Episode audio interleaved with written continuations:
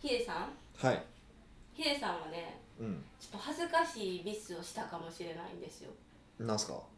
前に1週間ぐらい前のメルマガではい緊急募集をしたんですねあーわかったはいはいはいうんその時に、はタイトルにいはい「金金ボタかけました よねえそうです金ボタかけましたね書きましたうなんか間違ってますよ金棒っていうのは多分言葉はないですあるけどわかるんですけどんないですねないないなないいないないないじゃああれねあれあれなんですよあのぼ僕もうどっちかというと僕がクレーム言いたいぐらいでいやいやあのねあれ緊急募集って書い書きたかったんですよねで緊急募集って書いでもでも緊急募集のまあ略称で緊急募じゃないですかうーんで急募ってそのまま打って、あのー出ると思わなかったんですよ僕初めすごい発想ですね私だったら出ると思ってしまいま何しも思わなくてでで僕緊急募集って打ってしまったんです先にたはいででそれで、えっと、金と州を消せばうん急募になるじゃないですかはでバッて消したつでで消して急募にしたつもりが金募になってたっていうだけなんですよいだから消すところを間違ったんですそうねそうそうそうそうそうそうで僕から言わせればはいあのーまああれ書いてるのは僕ですよでも配信する時別の人間が配信してるわけじゃないですか、はいその時に気づいて誤字脱字チェックぐらいしろよと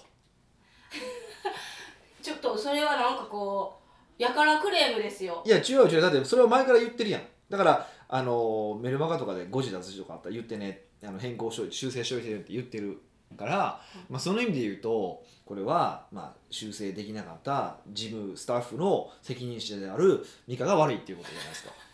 えちょっと違うと思いますだってそのあの金棒って見たらはいわかりますもんあ緊急やってほうだからこ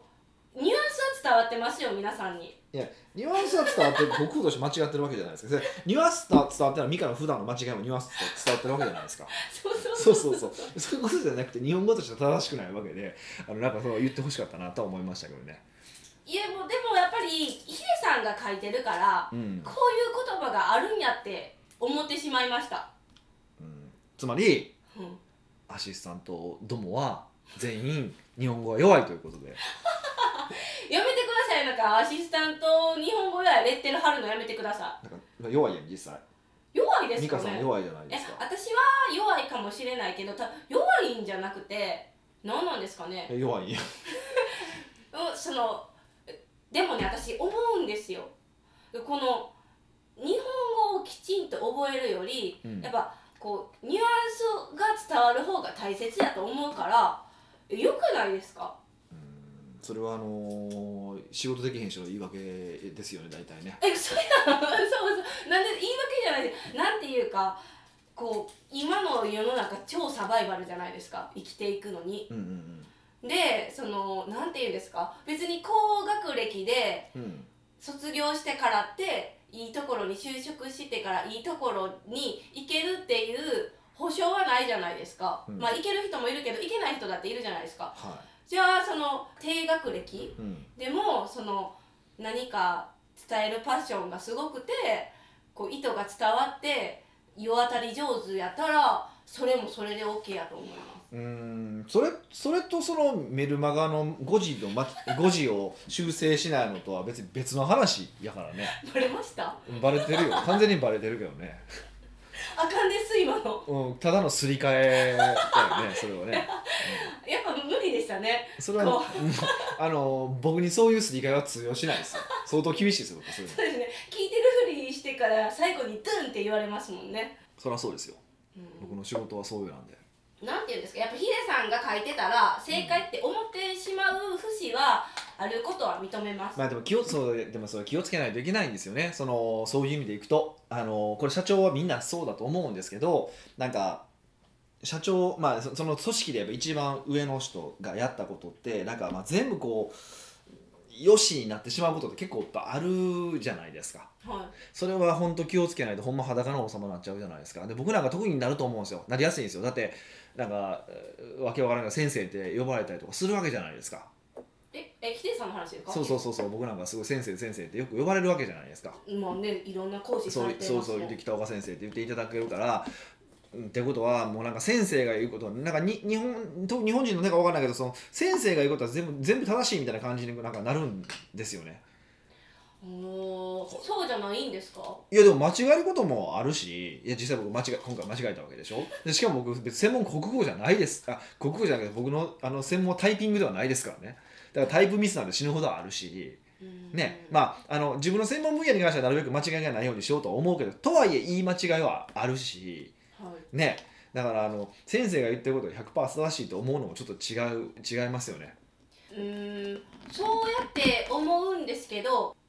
先生が言ってたらそうなんか間違ってることでも正しいんやってこう認知してしまうのはなんでですこれ日本人独特な性質なんですかまあまあ絶対必ずその権威性の罠っていうのはあってやっぱ権威のある人が言うとそのその人にとっての権威が言うとやっぱ正しいことのように聞こえることって結構ある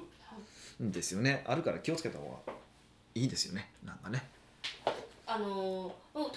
のその言ってる社長本人はうんこうどう気をつけるんですか気をつけるのが難しくないですか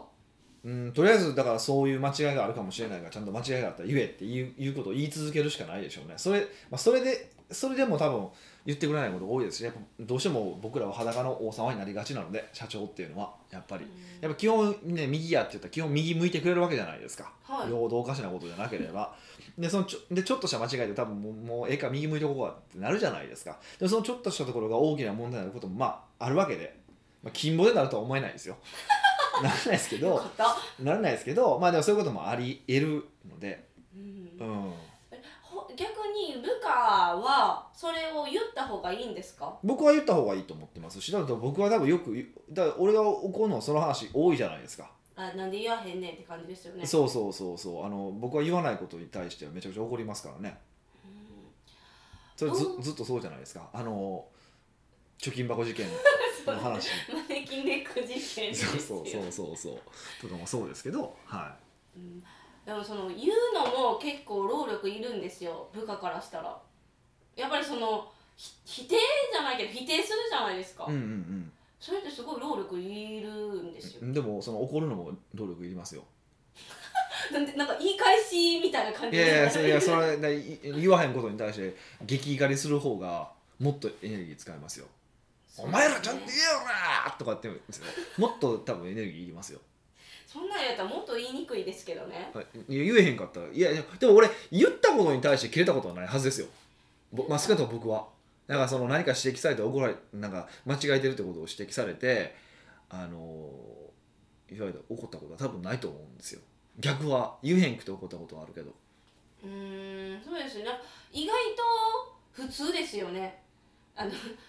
ますよ」って言ったら「あそうなんや」みたいな「あじゃあしとって」みたいなだって間違ってるもんは間違ってる 間違ってるからね客観的には間違ってねえからそれは間違ってるとしか言いようがなくえないでもです認めないじゃないですか人間って間違ってることを否定あ否定じゃなく指摘されたらかなんでその間違ってることが恥ずかしいと思うんでしょうねもう不思議で仕方がないんですよねあこんな些細なことでも間違えるのにいつもは前で偉そうに言ってるププみたいなまあねそれはあるっちゃあるか確かにねそうだからこんなんもできひんくせに前で言いやがってって思われても嫌やなっていうあれですかね社長の気持ちうんまあねでもまあそれはもうなんか間違えるもんなんだっていうふうに思っといた方がいいっすよねえ逆にヒデさんはそれ思わないんですかこんな些細なことは間違ってるけど俺前ではめっちゃ偉そうなこと言ってんのになとか思ったことないんですかそれは思ったことないですねだってその前に出て喋る人が間違えへんとも思わないしうん僕逆にだからその偉いから間違えないっていう発想を持ってる方が僕怖くてだから例えばあのーあちょっとした未来予測みたいな話があるでしょはい未来予測とかの話をするときにあの人の名前出す人って僕びっくりするんですよこういう時代が来るっていうふうになんとかさんが言ってましたみたいなよくあるじゃないですかはいもうああいうのみたいなうわサブーって思うんですよなんでですかだってその人が言ってるからって言ってその未来実現すると思いますえなんか自分が信じてる人やったら思っちゃいますのそうだだから不思議で仕方がないんですよだからこの人が言ってるからそうなるんだろうって思うって超勘違いも甚だしくてその人じゃあ人生間違えたことないのって話でしょ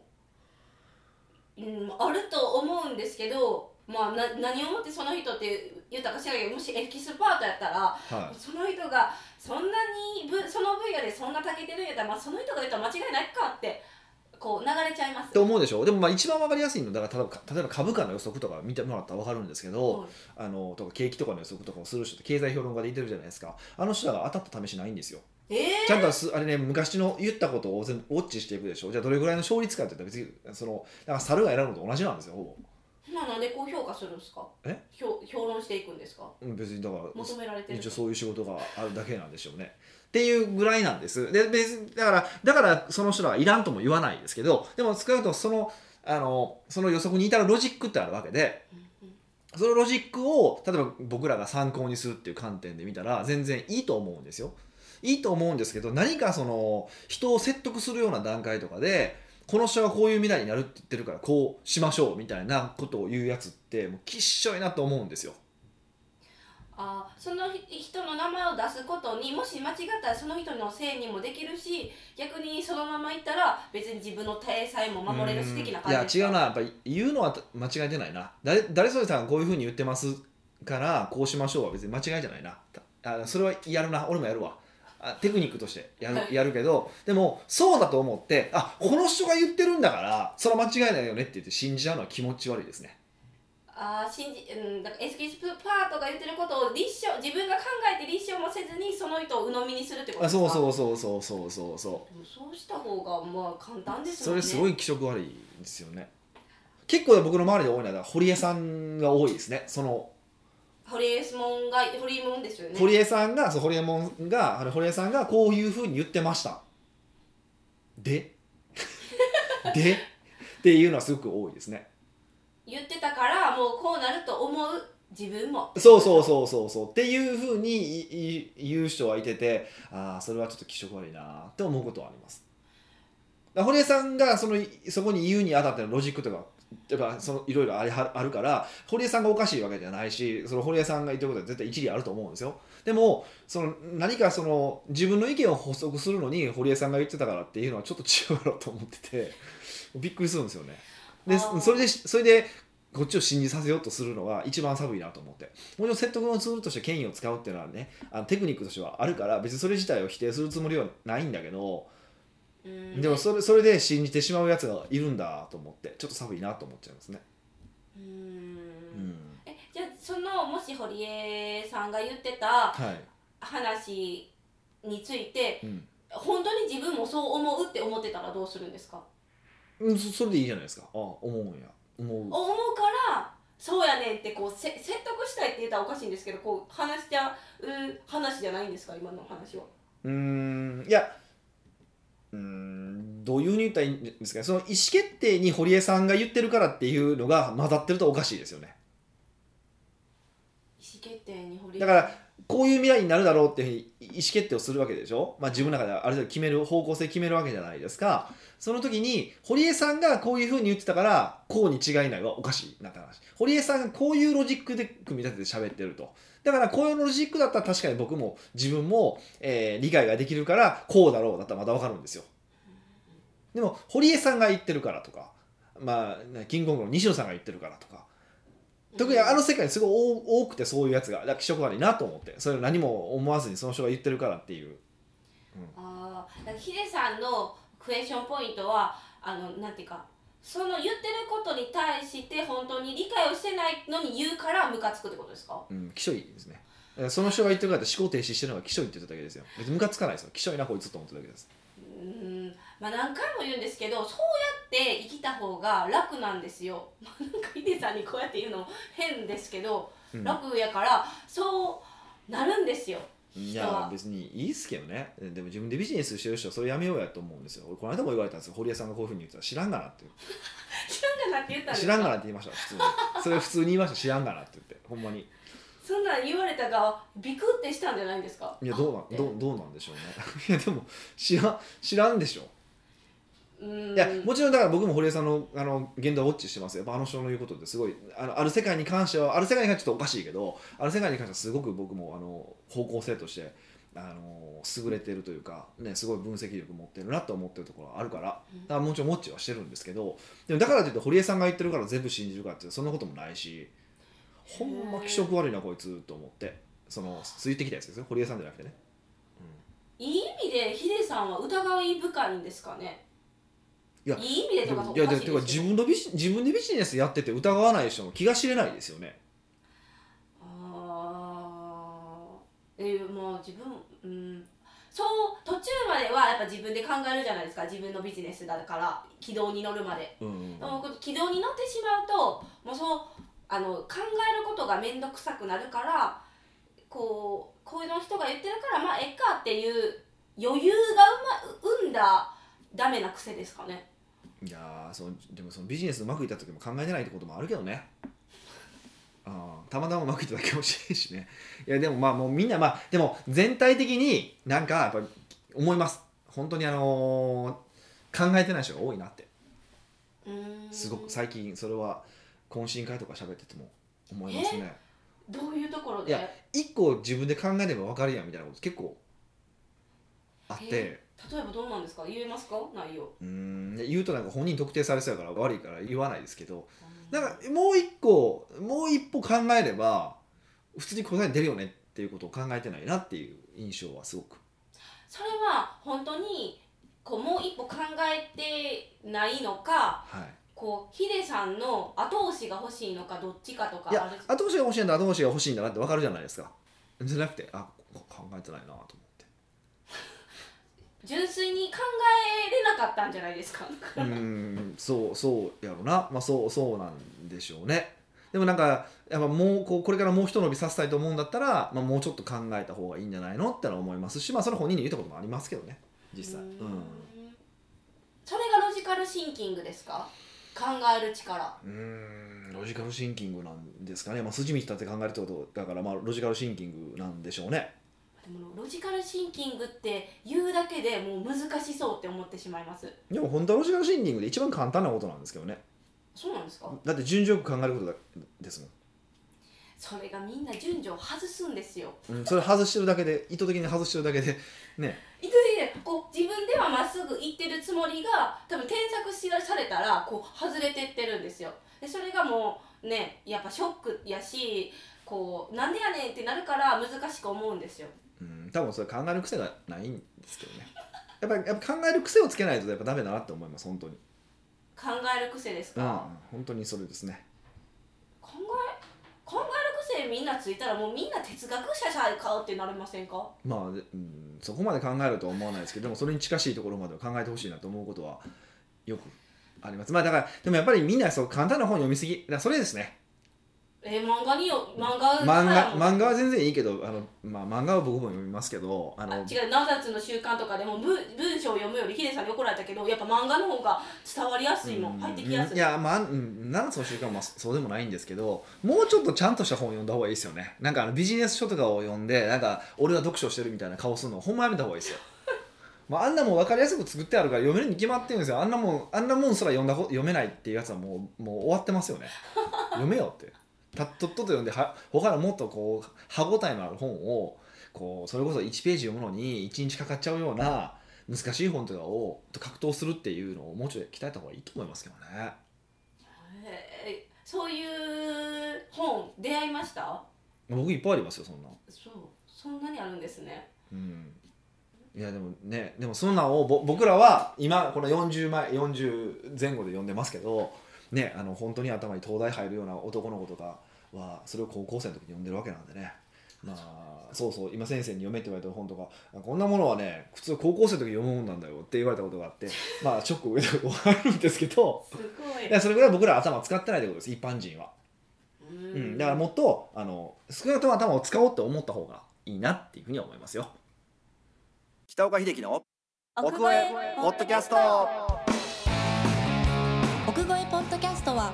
仕事だけじゃない人生を味わい尽くしたい社長を応援します改めまして北岡ですミカですはい今週のご質問はご質問はですね、はいこう今まとめチェックしようと思ってるじゃないですか、はい私のね、はいでもこの質問された方がまとめてくださってるんで今日ははいクライアントの制約率をどう上げるかという質問を取り上げますなるほどはいニックネームカメゴンさんよりいただきましたはい、北岡さん美香さんこんにちはこんにちはいつも楽しい放送ありがとうございまいすえこちらこそありがとうございますと思っておりますでございます今日相談したいのがクライアントの制約率をどう上げるかですなるほど私もコンサルティングをしていますおクライアントに対していくつかの手法を駆使し相談したいというお客さんをクライアントの前に連れてくるというところまではこぎつけましたうんなるほどねしかしそこからなかなか制約できないのですうん最初はその人のカラーもあるかと思いあまり何も言わずに送り出していたのですが決まらないのでこちらから助言をしてしまいますうんが現状は変わりませんうん助言をしていますですねしてしまいますですねすんのが仕事やからねはいそうなるとクライアントは私に売れない営業マンのような言い訳をしますがはいその実こちらの言った通りにやらないかっこやれないことに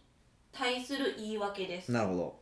マーケティングのコンサルタントとしては営業力の強化までやるべきかは多少疑問ですが結果としてクライアントの売り上げが上がらないのは本意でありません北岡さんは営業ができないクライアントの制約率を上げるにはどうされていますかはいこれあのなんかねこれあくまでこの方はコンサルタントなのであのなんですけどこれ別にクライアントの制約率を上げるだけじゃなくて例えば自分の部下の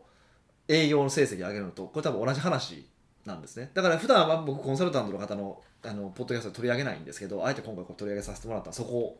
へなんでーすけど、はい要は、えっと、これはこの方はコンサルタントですけども社長だったらスタッフにどうやって、えー営業の成績を上げさせるのかっていう話ですよね。はいでこれも結論言うと簡単で、